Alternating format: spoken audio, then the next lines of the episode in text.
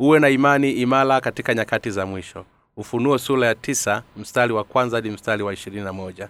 Kati ya mapigo ya tarumbeta saba tumekwisha lipitia pigo la tarumbeta la tano na la sita katika kifungu hicho hapo juu. Tarumbeta la tano litapigwa na kuleta pigo la nzige na tarumbeta la sita litatangaza vita katika mto flati kitu cha kwanza tunachopaswa kulichunguza ni ikiwa watakatifu watayapitia mapigo ya matarumbeta saba au la hiki ni kitu cha kwanza ambacho tunapaswa kukisikia na kukifahamu na kisha kuamini. Je watakatifu watajikuta kati ya mapago hayo matalumbeta saba?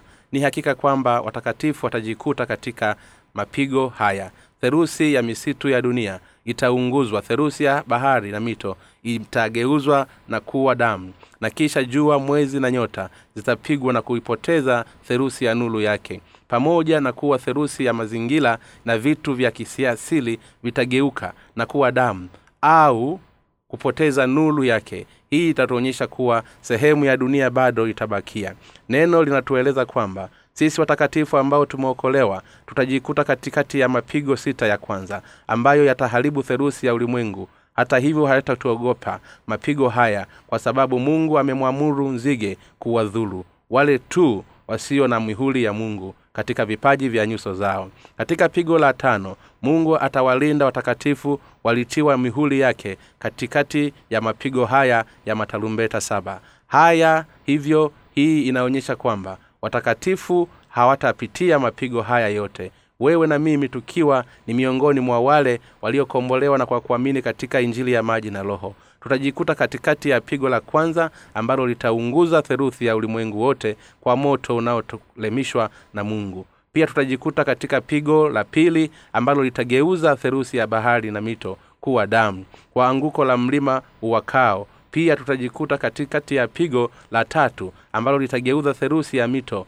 na chemichemi kuwa pakanga kwa anguko la nyota kubwa toka angani watakatifu tutaendelea kuwa hai hadi wakati wa pigo la nne ambalo litaleta giza na kuipiga therusi ya jua mwezi na nyota. Pia tutaendelea katikati ya mateso hadi kwenye pigo la tano ambapo nzige watawadhuru watu kwa nguvu kama za nge pia tutajikuta tukiishi hadi wakati wa pigo la sita litakapoleta vita vya dunia katika mto flati na kujikuta tukipitia hili pigo lote. Hakuna mtu anayeweza kufanya lolote kuhusiana na mapigo haya kwa sababu mapigo haya yanatokea kwa mujibu wa majaliwa ya mungu. Kule kusema kwamba tunayapitia mapigo yote sita kutustisha ni ukweli ulioandikwa katika neno la mungu.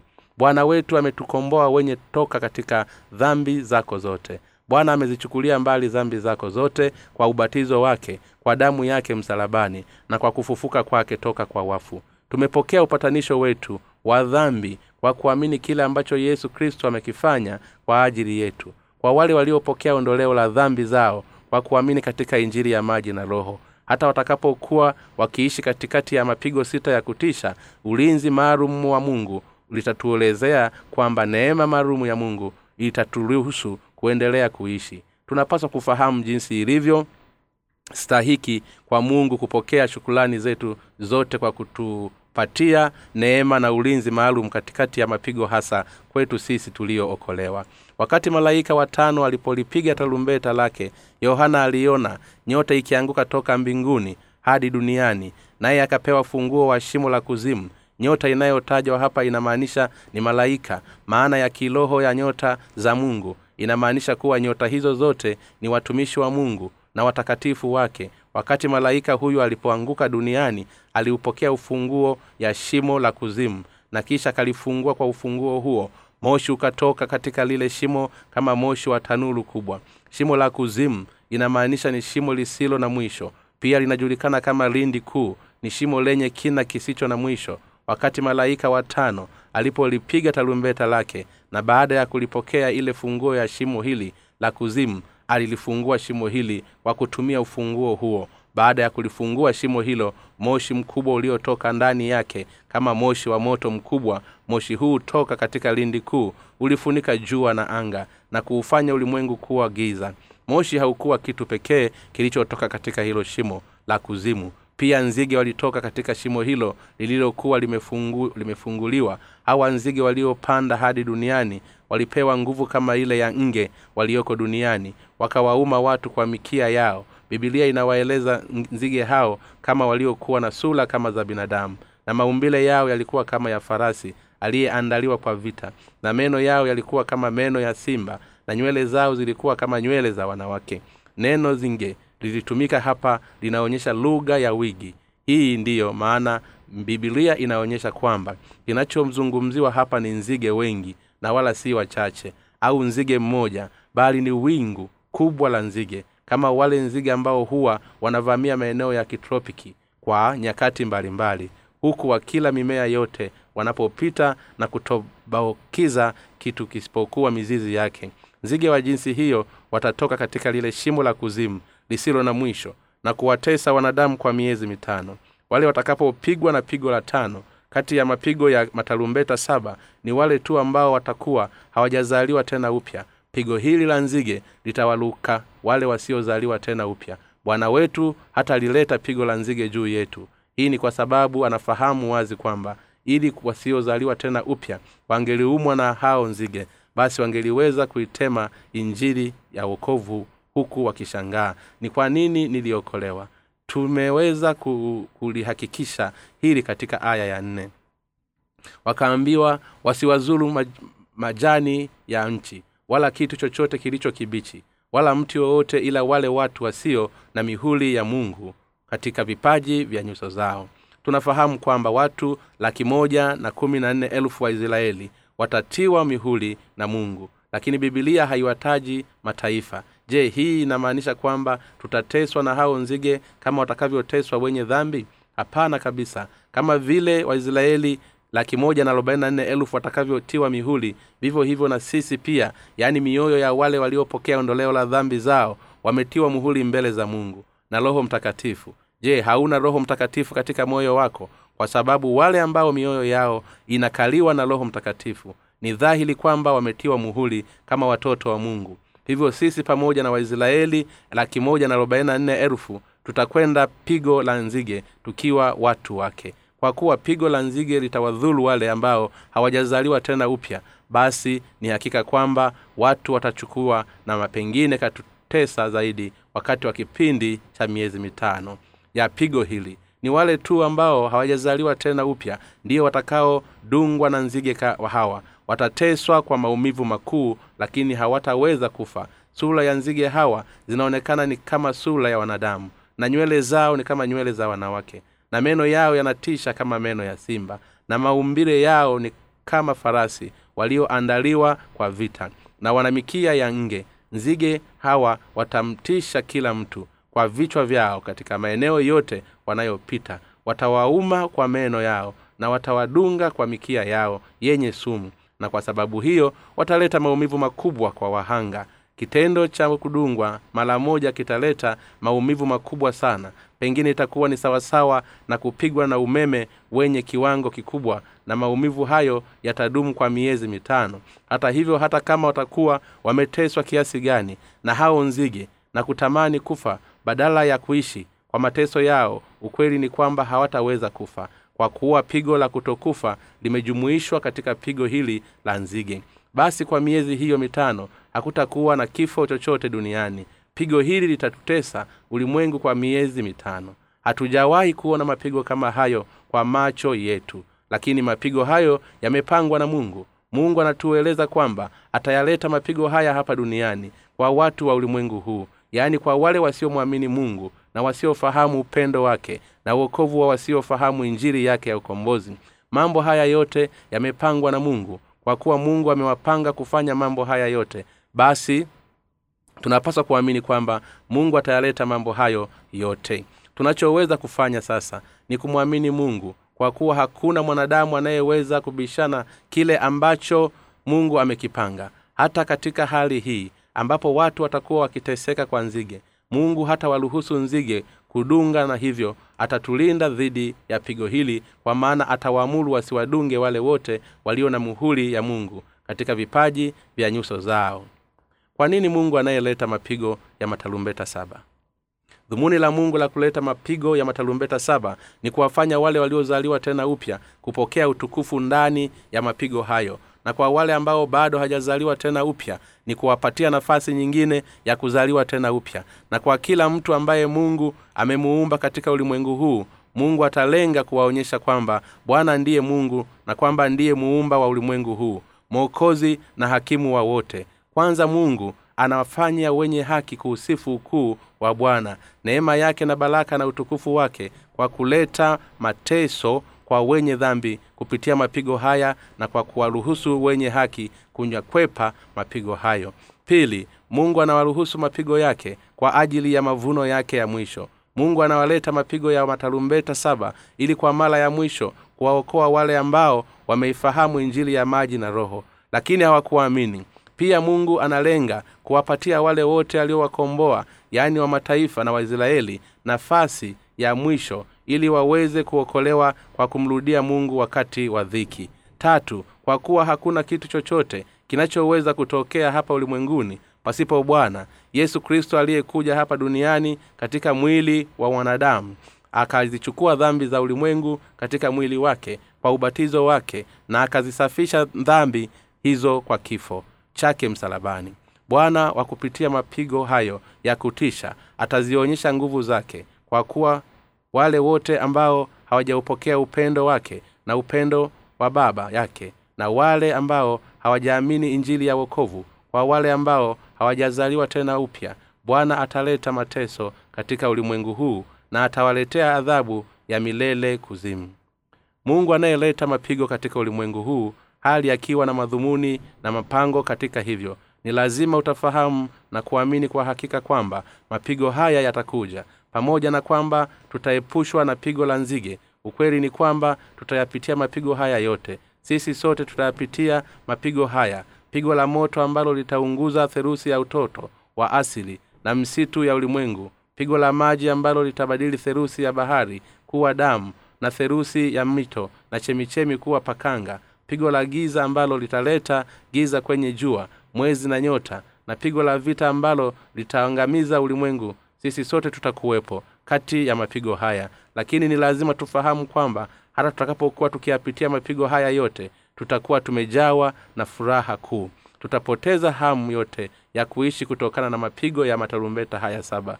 Hebu tufikirie kwa muda mfupi kwamba volkeno zitafumuka na kuwaka kila mahali. Matetemeko ya ardhi yataiharibu ardhi. Milima inaungua kwa moto na kutoa moshi na therusi ya bahari mito na chemichemi imegeuka na kuwa damu na pakanga. Vumbi moshi na majivu yameifunika dunia juu linalochomoza saa nne asubuhi na linazama saa kumi jioni. Na mwezi na nyota zimepoteza nusu yake kiasi kwamba hatuwezi kuziona tena. Je katika hali hiyo utafurahia kuishi maisha yao katika ulimwengu wa jinsi hiyo?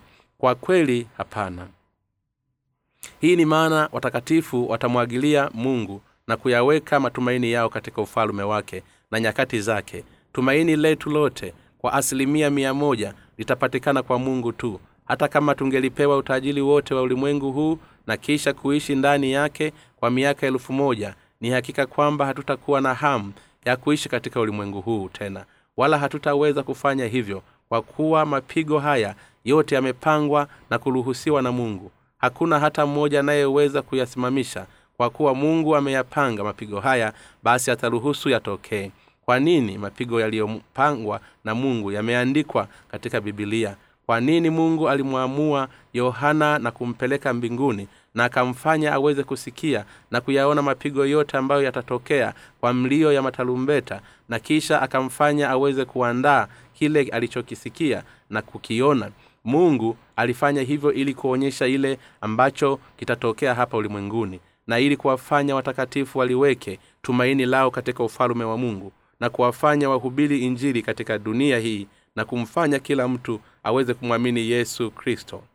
Mungu amepanga na ameruhusu mambo haya yote ili kwamba kwa kupitia mapigo haya watu waweze kufikiri na kutoseka katika ziwa la moto na kuibeliti huko kuzimu. Kwa maneno mengine mungu amewapatia kimbilio ili kuyakwepa mapigo. Kwa kuwa mungu hapendi yeyote kati yetu kuishia kuzimu basi anataka mioyo ya wenye dhambi kumrudia kwa kupitia mapigo. Ninaamini kwamba neno liliandikwa na kuonyeshwa kwetu ili kwamba kila mtu aweze kuongozwa kuelekea mbinguni.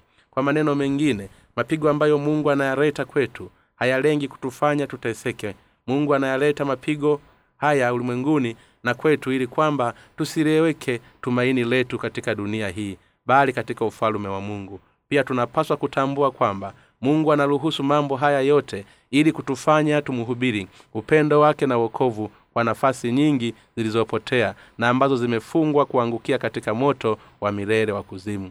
Ili kwamba nafsi hizo ziweze pia kuliamini neno la wokovu na kisha kuokolewa na kuikwepa dhiki hii. Miongoni mwa mambo mengine baadhi ya samaki aina ya kambale wanajulikana sana kwa maumivu ambayo wanaweza kusababisha mara wanapokudunga usipokuwa mwangalifu. Lakini kuwakamata samaki hawa mikono yako inaweza kudungwa na mapezi ya yenye sumu. Ni baada ya hapo maumivu makubwa yatafuatia kana kwamba umepigwa na shoti ya umeme maumivu haya si kitu ukilinganisha na maumivu ya kudungwa na nzige.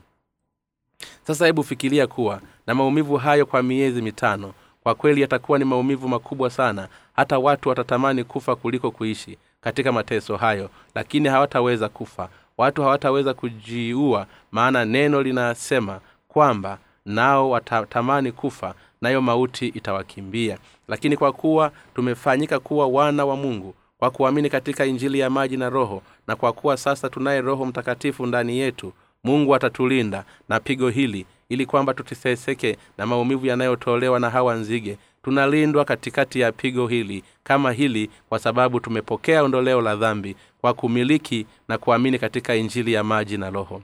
Hatupasi kukiangalia kitabu cha ufunuo kwa hofu peke yake bali kwa kupitia neno la ufunguo. Tunapaswa kutambua jinsi ambavyo mungu atatupatia ulinzi wake maalum toka katika mapigo hayo na jinsi ambavyo mungu atatukuzwa kupitia sisi na jinsi ambavyo mungu atatuvika utukufu wake. Kwa kuyafahamu mambo haya ni hakika kwamba tutakuwa imara zaidi tutaihubiri injili zaidi na tutampatia mungu utukufu zaidi wakati wa dhiki utakapowadia. Hivyo ni lazima tuishi katika kipindi hiki pasipo hofu katika mioyo yetu wala pasipo kutamani maisha yetu hapa duniani. Mungu anatufundisha mambo haya yote mapema ili kwamba tuwe na ujasiri.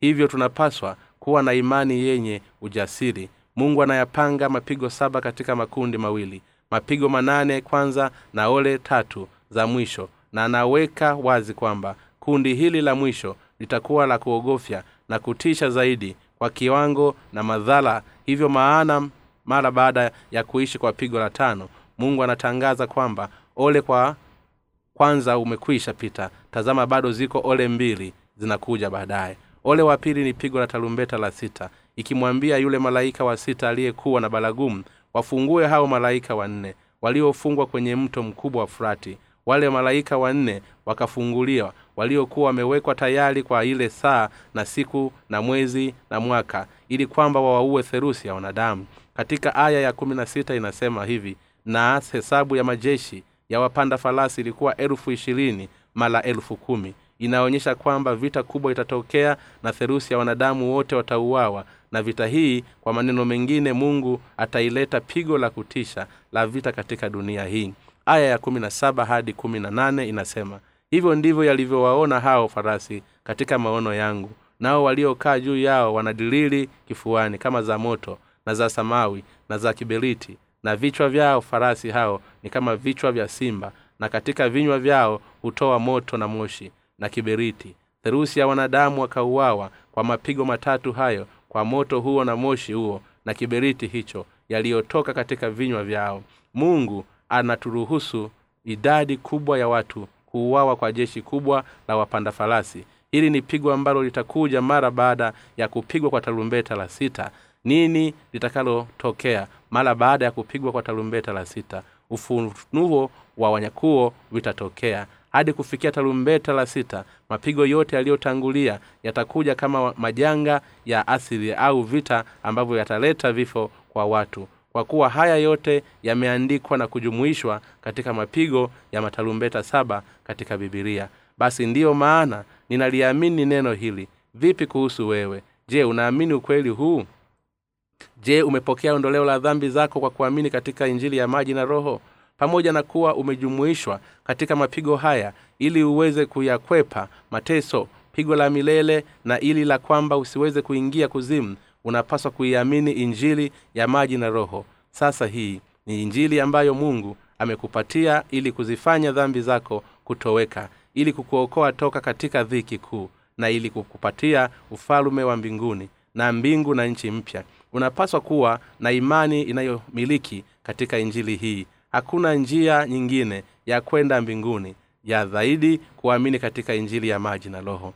Yesu alimwambia petro nami nitakupa funguo za ufalume wa mbinguni. Funguo za ufalume wa mbinguni zinatolewa kwetu mara tunapomwamini yesu kristo kuwa ni mwokozi wetu na kwamba alikuwa hapa duniani akachukua dhambi za wanadamu na dhambi za ulimwengu katika mwili wake kwa ubatizo alioupokea toka kwa yohana mbatizaji katika yordani na kwamba alizibeba dhambi hizo zote na kisha kufa msalabani na kwamba alifufuka tena toka kwa wafu. Tunaweza kuingia mbinguni na kisha kulindwa dhidi ya mapigo haya pale tunapokuwa na imani hii. Yaani imani inayomiliki kwa dhahabu zetu zote zinametoshewa mbali. Unyakuo na mauaji ya kufia dini yanaelezwa katika ufunuo sura ya kumi na tatu vitafuata sambamba na kupigwa tarumbeta la saba. Mpinga kristo atakapoonekana hapo ndipo tutakapokubaliana na vifo vya haki kuuawa kwa kufia dini kwa ajili ya injili. Unapaswa kufahamu jinsi injili hii ilivyo ya thamani na kisha uamini iamini injili hii ya maji na roho. Hapo ndipo utapokoweza kuzishinda nyakati za mwisho kwa ujasiri na kisha kuishi katika ufalume wa milenia na mbingu na nchi mpya iliyoandaliwa na bwana ili kuweza kumwabudu bwana kama moja wa wale wazee ishirini na nne wanaosimama kumzunguka yesu kristo ambaye ni mungu. Basi ni hakika kwamba hakuna njia nyingine zaidi ya kushinda dhiki kwa kuamini katika injili ya maji na roho. Ninatumaini na kuomba kwamba mkiwa kama watakatifu mliozaliwa tena upya kwa kuamini katika injili ya maji na roho mioyo yenu yote basi mtaweza kuzishinda dhambi nyakati za mwisho na, ishi, na kuishi kiurithi ufalume wa mungu wa milenia na ufalume wake wa mbinguni wa milele. Mungu wa mbinguni na akubariki. Omba kitabu cha bule katika tovuti ya www nrmission to